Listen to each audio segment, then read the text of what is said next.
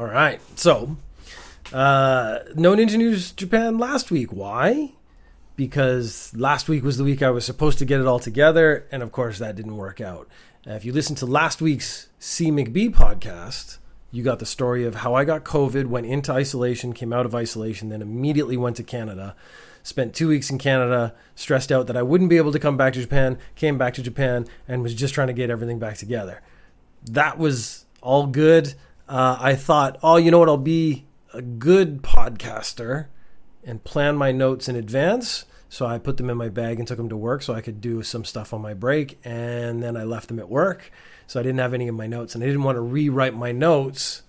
So I figured I would double up this week, which means I actually can be more picky, maybe, or just do a longer podcast. And then maybe this will be the week I get it together. I don't know because we got to see McBee this afternoon. Uh, I think everything's planned out. I don't know if anything. I, at this point now, I'm just expecting something to happen and interrupt my ability to continue, but we'll see. On to the news. The Kumamoto prefectural governor loves One Piece. Now, back in 2016, they had a really big earthquake, and the creator of One Piece donated 800 million yen to the prefecture. Uh, 300 million yen of that was from the author, and then 500 million yen was donated basically anonymously. He donated in the name of Luffy, the main character of One Piece. So that's kind of cool. So you have a, a, a, governor who loves this character, this artist, this manga, and then you have the manga ka, which is the manga artist, sort of repaying that love with a ton of money when they have an emergency, which is all a very nice story. So the governor's like, oh, you know what we're going to do? We're going to do something nice. We're gonna we're gonna put a statue of Luffy uh, in Kumamoto, a bronze statue, which is pretty cool. So they used the money for several initiatives and a statue. Now some citizens were like, "Why are you spending government money on these you know frivolous statues that no one cares about?" And the governor of Kumamoto had one of the best responses I think you could have had. He made more statues, uh, four in total that I saw online bronze statues of all the main pirate characters from One Piece. So if you were one of the people who complained, his response to that was, well, these aren't actually government. Well, I guess they are government funds because they were donated to the government, but they were donated by this person, and we're going to say thank you to this person by building one statue. You don't like that statue? Here's three more. Which is just the, the attitude I appreciate in a government official. And if I could vote for him for reelection, I absolutely would do it. We did a story a little while ago about the police lieutenant who was eating leftover bentos. No, we didn't. We did we did do a story about a policeman who was eating bentos from prisoners. I think he was eating bits from everyone's lunch. Turns out that this lunch thing is an issue with the police. The police seem to take very specific uh, they have concerns about people's lunches. So a, a police lieutenant was eating the leftover bentos that were provided for prisoners without permission. So he was basically stealing. Now a lot of that was probably going to go in the garbage. So he thought, oh, I'll just eat it. It won't matter. But it does matter because again, this is government money paying for these lunches that are supposed to go to prisoners, and you're not supposed to eat them. I wonder if he had asked if they would have said it's okay but he'd been doing it for four years and the bentos were 300 yen each. So this is theft and it's cumulative so i don't know actually how much he stole but he didn't he, but he stole all this money via bento eating that he wasn't supposed to eat. So he got in trouble for that but in the same case he got in trouble for power harassment. In one of the examples that came out that he went to his coworker's bento that had been made for him by his wife and he said that bento looks like garbage which I'm betting it didn't. I bet it looked just as good, if not better, than the bentos the government had made for prisoners. Uh, so there's a, there's a sort of an un- underlying theory that he was jealous of this guy getting a, like a good bento by from his wife, one made with love. That's actually a, a regular theme in Japanese like manga and anime and stuff. Is that the bento made with love is just so much better. The police Oh, so he instead of getting fired, he went into voluntary retirement, which I guess is fine because he can't steal bentos anymore and he can't bitch about other people's bentos. This whole guy's life's deal now is about bentos. The police made a statement, and the statement is it's now I realize it's basically cut and paste. Because every time there's an incident involving police, the police say the same thing. It is regrettable that this incident damaged the trust of the people of Mie of the prefecture. Um, but they always say it's regrettable that this happened and the people don't. We've damaged the trust between us and the people. So I really, I realize because I've heard that a bunch of times. I realize it's like a cookie cutter statement that they're just obligated to use. And then we will make efforts to prevent this from happening again. It's unlikely it happens that often, anyways, like people stealing bentos and the power harassment over bentos. So they can say that without actually doing anything, and it probably won't happen again. But, I mean, realistically, it's a bit silly. We've been dealing with uh, coronavirus. We had an outbreak. Wave 7 took over Japan. I got it during Wave 7. Uh, and then it you know, sort of decimated the population. Uh, but it was like a, a, milder one, so people weren't dying in as great numbers. This, to yesterday, the numbers for the first time since Wave 7 started below 10,000 in Tokyo. So it was like 20 and 30,000. It dropped to 15. Yesterday was 7,000. I think 7,800 if we're being honest. But basically, under 10,000 is a big step in the right direction. Last time End of wave six, we got down to a thousand. I think we even got under a thousand for one day, and I was really optimistic. And then it came back and just so I'm not I'm not optimistic. I'm just gonna I'm just gonna stay there. Uh, then monkeypox broke out, and and there was one or two cases in Japan. So there's a bit you know they're really worried about that becoming a thing. Then this year, there have been 7,241 cases of syphilis so far. All of last year, was 7,983 cases, and that was the highest since 1999. So this year we're on track to have more syphilis in Japan than any other year recorded. Uh, the statement that went with it, though, is it is unknown what is behind the surge. Uh, it is 100% known as what is behind the surge. It's people having sex without protection. And that's it. People are having sex and they're having multiple partners and they have no protection. And then those people are going off and having sex with other partners. And it's exponential at that point because this is a, a disease that's sexually transmitted. So if you're going to have sex with someone, wear a condom. Interesting thing I learned about syphilis, and I think it was cholera. And if you, yeah, not cholera, one of the fevers but anyways, if you get syphilis, oh malaria, it was the ia at the end is what I was thinking. So basically, if you get syphilis, you should go out and get malaria. And the malaria fever is so hot, it actually kills the syphilis. And then you have to hopefully survive the malaria. But there's sort of a, a low cost way to get rid of it. And so that's my advice to Japan is since we're going disease crazy, let's just introduce malaria into the population that has syphilis and uh, see what happens. I'm assuming what actually happens is you get a brand new super disease uh, syphilis and malaria would be malarious.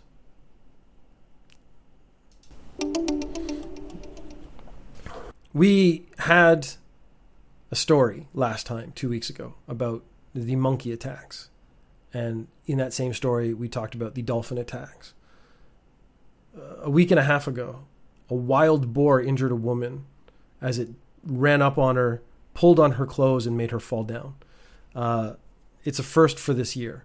So what we're really hoping is that the monkeys, the dolphins, and the boars don't get together. Because what I'm actually thinking is the dolphins and boars could be the mounts for the monkeys, and then the monkeys would be amphib- amphibious, and and then we're in real trouble. That's that's the problem. Is uh, it's just it's just getting out of hand, and uh, we got to be really careful of these animals because I think they're coming for us. So Abe was assassinated last month, and they've decided to hold a state funeral. And I was like, ah, he's he was a prime minister. Even if I didn't like him, I don't have very strong opinions about the prime ministers. I usually do deal with them policy to policy because I don't actually have a deep knowledge of the the government in Japan, as despite doing this podcast for years now. But he was a prime minister, so I was like, a state funeral kind of makes sense. State funerals are expensive, but I didn't realize it was 249 million yen that's 1.8 million dollars for a state funeral. And so a lot of people are like, "This is not cool. We should not be having state funerals. We should not. Uh, his family should pay for it." I would be okay with a state funeral that was. I guess it would have to be sub a million dollars. I can't imagine why it's that expensive. There's been some protests, and there's actually one of the interesting things is people are saying that the government shouldn't tell us how to think. This is one of the protest points. So they're saying like having a state funeral and then maybe forcing kids to talk about it in school or, or you know things like that is forcing us to feel bad about someone we maybe didn't agree with politically, which is a very interesting position to take because I actually look at it as the government's not forcing you. You don't have to pay attention to this at all. For me, it's the fact that it's public money being spent for this event, and it seems like an excessive amount of money. Uh, but one guy decides, oh, I'm going to tweet if the state funeral happens, the next target will be Kishida. Now, Abe was assassinated, so what does target mean? It means a target of assassination.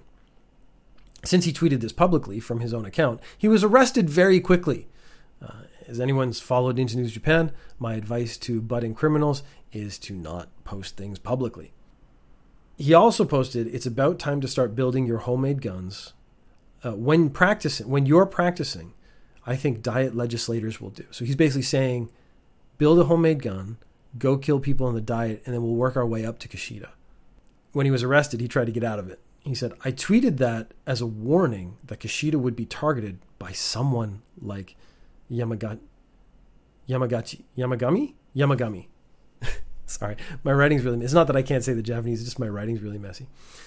So he's trying to say that he wasn't threatening the prime minister. He was showing the prime minister what someone who would threaten him would do, and therefore was trying to help the prime minister. And I don't think this man's uh, intellectual capabilities are at the level he seems to believe they are, because I don't think anyone's going to buy that. A man is suing Wakayama Police Department for mental distress from an intimidating police interrogation. So, you know all those interrogations on TV where the guy like threatens to beat him up or kill him or starts throwing stuff around? That's actually not okay to do in real life. Uh, and it's something maybe you should know. Like, I think a lot of people would see that on TV and, and actually think that that's acceptable because they've learned it. Like, there's a lot of things you learn on TV that is actually illegal. Uh, the one thing, if someone goes missing, TV media taught us like you have to wait 24 hours so they're actually missing. No, call right away as soon as you think they're gone. Uh, I mean, check first, but you should get on the, the the first 24 hours is the most important 24 hours when finding a missing person. So do not wait. Call the police if you think someone is missing. Uh, but yeah, you're not allowed. Police are not allowed to actually threaten you or intimidate you or do any of the things you would get arrested for yourself. So if I went into someone's house and started threatening to kill them, I would get arrested. Cops can't do that either. Uh, in this case, you're in the cop's house. He's not allowed to actually threaten to kill you. So I found it interesting some of the things he he said. So the cop said, "I'll make you cry," which I okay. I didn't. I was like, "Oh." Cop said that to me. I'd be like, "Oh, good luck." Uh, are you trying to make me mad? I'll go on a rage. Maybe he said it in a way more scary, intimidating way, or maybe it loses something in translation because these are not as threatening. I guess in English you would just be swearing. And that's what would make it so emphatic. So in Japanese, swearing doesn't make something emphatic. It's sort of tone and stuff. So maybe it was really scary. But the last one's pretty clear. I'll bash you to death. So if you're going to say that, I mean, the, the, message is clear. I'm going to kill you. Uh, the cop, when trying to defend himself, said, I got angry about his sulking attitude, which is pretty fair. Guy's been arrested he's being interrogated, I think he's allowed to sulk. I would not. You, were you expecting to be like joyously participating? Uh, and you're a cop. You've dealt with this before. You know this guy's looking at prison probably. So he's allowed to sulk. You can't get angry at him for that. But I actually think a, a police officer losing his temper would ruin the interrogation. Because if I was in being interrogated and I saw a cop losing his temper, I'd be like, oh, I think I got him. I think I just keep this going. And he's not going to get any valuable information out of me. I just got to keep frustrating him until he has to give up. Um, of course, I say that now sitting in my home completely safe with no problems. Once I get out into the real world and a cop is in my face, I might change my mind as to how I react and he might make me cry. So the guy sued for 1.27 million yen, did not get it he's going to get 30,000 yen and an apology from the prefectural police, which is probably the exact same apology I read from the previous story. Uh, but fair enough. Uh, cops aren't allowed to, to, to intimidate you just like no one else is. That's a civil society. They have the minister for the birth rate. So the birth rate in Japan is a very big deal. This year or last year has seen the lowest number of babies born in Japan since it was being recorded. So the birth rate is plummeting in Japan, and that's a big problem. And they're talking about solutions. So they put someone in charge. I thought that was an interesting position to have. Uh, Masanobu Ogura is the minister for the birth rate. Now, I'm actually going to do this story second because I want to look. I have saved one earlier. To understand the birth rate crisis, Japan's new male minister tries out the pregnancy belly. Now, a pregnancy belly is a suit you wear um, to simulate the weight on the front of your body that it is like to, be pregnant. So, Ogura said at a news conference after being named the post enhancement of policies helping families raise children in certain tasks, the Kyoiku newspaper reported he added, momentum of truth is now. Okay, so that's great. He's married with no children, and he tried out the pregnancy belly in a project organized by the youth division of the ruling LDP last year. Uh, the suit, it basically just gives you a big belly and some little boobies. It weighs 16 pounds or 7.3 kilograms. Now, I actually wore one of these when I went to like a, a class with my wife about pregnancy. They had all the men wear them and I was annoyed because they pulled them out. I didn't mind wearing it, but they pulled it out, and uh, it was pink. It was bright pink. So I was like, immediately as soon as I saw it, I was like, this is not designed to give me the feeling of what it is to be pregnant. This is to embarrass me in front of my wife. So, but I'm still participating. So I put it on, and of course, we walk back in the room, and all the women just start laughing hilariously at our big baby bellies that are heavy. Now, here's the thing I, at that time, was doing judo three times a week it's pretty regularly. So I was in pretty good shape, better shape than I'm in now. Seven kilograms added to my body is not very much. The judo suit alone probably weighs two and I'm moving around in that the whole time for like two, three hours. Now they're like, okay, go over here and dropped it. They dropped a fork. Like, pick up the fork. And so I would bend down and pick up the fork, and it was no problem at all. And you can see they were a bit frustrated. And so then they slid something down behind the table, like, okay, now reach down behind the table, and it's so heavy you're to fall over. And I reached down behind the table because seven kilograms on my 90 kilogram body is not a significant amount. They hadn't, I would actually need like a way heavier weight to have the impact it was having. The smaller guys struggled much more and the guys who were not in, in shape. Uh, and then I realized like they were kind of picking on me because they wanted to embarrass me further. So putting me in this big pink belly suit wasn't enough. They needed me to look like I was not capable, which really bothered me. So then I said, "Look, this is not a problem," and I did a cartwheel. And then that everyone just stopped because I had shown them that like this was not working and it was not going to be successful. Um, was not the most popular guy there that day. Let's just put it that way. My wife understood that they went too far. If they had just like wear it and do the tasks like everyone else does and don't pick me out, like don't pick on me and pull me out so that I'd like to, to target embarrass me, it would I wouldn't have done anything. But once it was clear that they were like, we need to embarrass this man further, I was like, no, nah, I'm gonna I'm gonna shove it back in your face. I was ready to like put on my judo suit with the belly and start fighting everybody. But anyways, this guy's got an interesting job because he's like, I want to increase the number of babies born in Japan. 2023, he wants programs that aim to double the amount of babies. No explanation as to how that's going to happen. They are going to have more preschool uh, and programs to prevent bullying, but both preschool and bullying require the babies to be born first. So it seems like he's dealing with the fundamental issues of raising children, not the actual fundamental issue of we need to have babies first, which is a different issue, which I've talked about many, many times on this show. And I believe it has a lot more to do with the really bad work life balance in Japan as a work culture. So the minister in charge of birth rate should be focusing on work life balance more than preschool programs. Because if the babies are there, I think the preschool programs will come. I think a bullying program is great, but that actually has nothing to do with the birth rate. I guess if you have more babies, you would end up having more bullies, is one way of looking at it. Uh, it's not a bad program. I'm not saying it's a bad thing. And I think supporting preschools, supporting single mothers, or supporting just parents is great. But you're not actually dealing with the issue that's being presented, which is the low birth rate. So I think maybe the minister doesn't actually understand the practical issue of what they're dealing with, which is not going to end up leading to a solution. Uh, a 33 year old man was drunk and his license had been revoked seven years early because of a different drinking and driving incident. And so he's like, I'm going to go out and I'm going to have 10 highballs. It's going to be a great night. And then I'm going to drive home. Now, a man uh, stepped out into the street and got hit by a car, so this drunk dude just took off. So he did what you would do in GTA. And in GTA, I think the thing this man missed is that it was actually done by other people, but he pulled into a secluded area and got out some orange spray paint. And he's driving like one of these mini pickup trucks. So in Japan, they have like K trucks. I forget, but they're basically micro trucks. They have a little bed like a pickup truck, and they have a tiny cab. They're not really much longer or bigger than a regular car, but because they're open in the back, you can put a lot of stuff in there. So they're for work. So he got out a can of orange spray paint and started spray painting his mini truck orange. It was white. He's, he's painting it orange, thinking that if he gets the whole thing painted orange, they're going to be looking for a white truck, not an orange truck.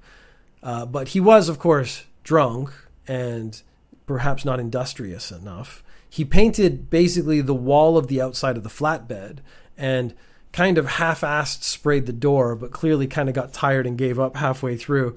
Uh, and then he was picked up. In GTA, if you want to lose a five star rating, you go in when no cop can see you into a spray job place and they spray paint your car a different color and you come out and the cops aren't chasing you because they're looking for a different color car. The implication though is that you go in and there's a team that sprays it in a matter of minutes. I think this guy didn't realize how long it would take to spray paint a car by yourself, no matter how micro that car might be. Yeah, I don't know if he ran out of time or got tired and gave up or fell asleep, but he was caught before he was finished his job, which is one of the problems with, uh, again, the lessons media has taught us is that just changing the color of your car, not enough. There was also probably the damage inflicted on the car by the body hitting it, which is rough. A man entered the Japan Foreign Ministry building using an ID he bought on the internet. In light of the recent assassination and again in the previous story the tweets about threatening the prime minister being able to buy an id online and then get into government buildings is a pretty big security flaw that at least he's brought to their attention.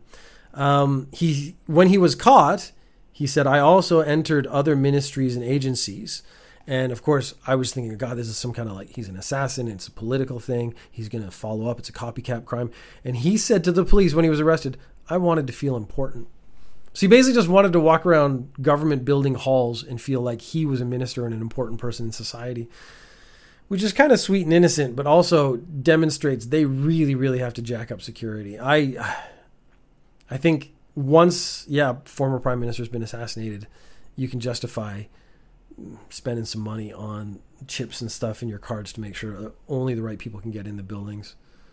Uh, once people have read this, I just assume it's going to happen more if they don't take care of it. A good news story. Dave's getting in his bed. That's the good news story. Look at that. Oh, let's just watch that for a bit. You.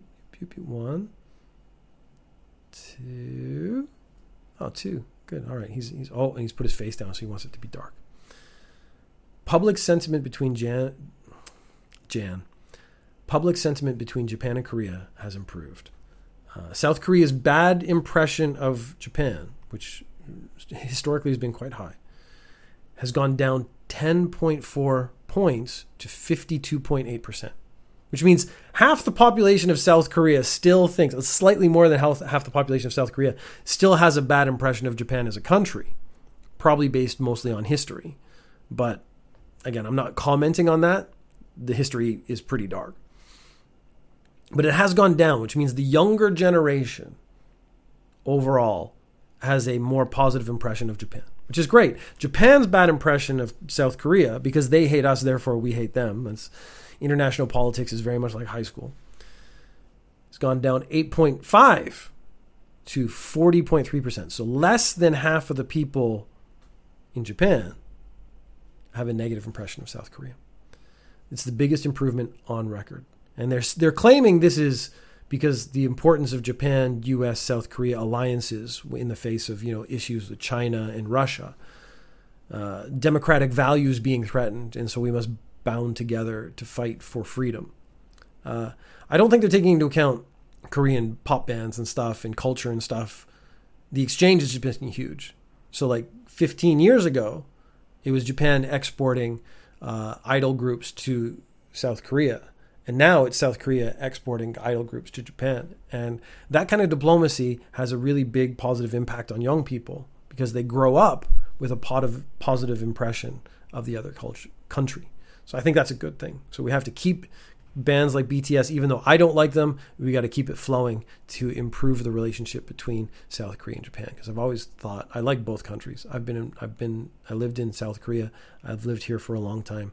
I really want these two countries to get together and just dominate the world economy with their manufacturing prowess because it could happen. Thousands rally against Abe's state funeral in Tokyo decry freedom of thought violation. This is kind of the one I was talking about. I wasn't going to do the story, but then I, I remembered. Uh, they had some chants, and the chants are the bit I wanted to talk about because the chants were pretty funny. Um, so I'm going to just read organize, the, during the rally organized by a planning committee against Abe State Funeral comprising 79 civic groups and other organizations in the greater Tokyo area. Participants chanted slogans such as Don't use cabinet approval to have the final say on everything, which is not snappy. And don't infringe on freedom of thought.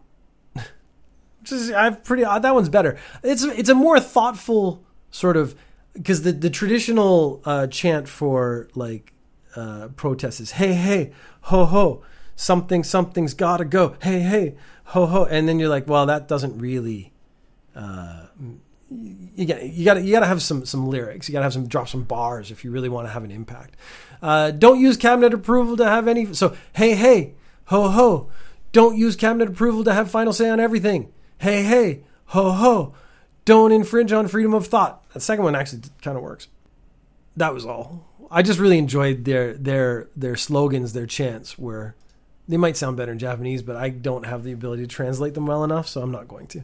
Uh, but if you're going to protest something, doesn't matter what it is, you got to put some time, sit down, and really think of some good catchy rhymes because they're going to stick, uh, and that's all. That's that's the final piece of advice on Ninja News Japan protesting is a part of the democratic pro- process. I think it's important. I think you should do it. Make sure it's snappy. Make sure it works. Make sure it has a, a good rhythm to it.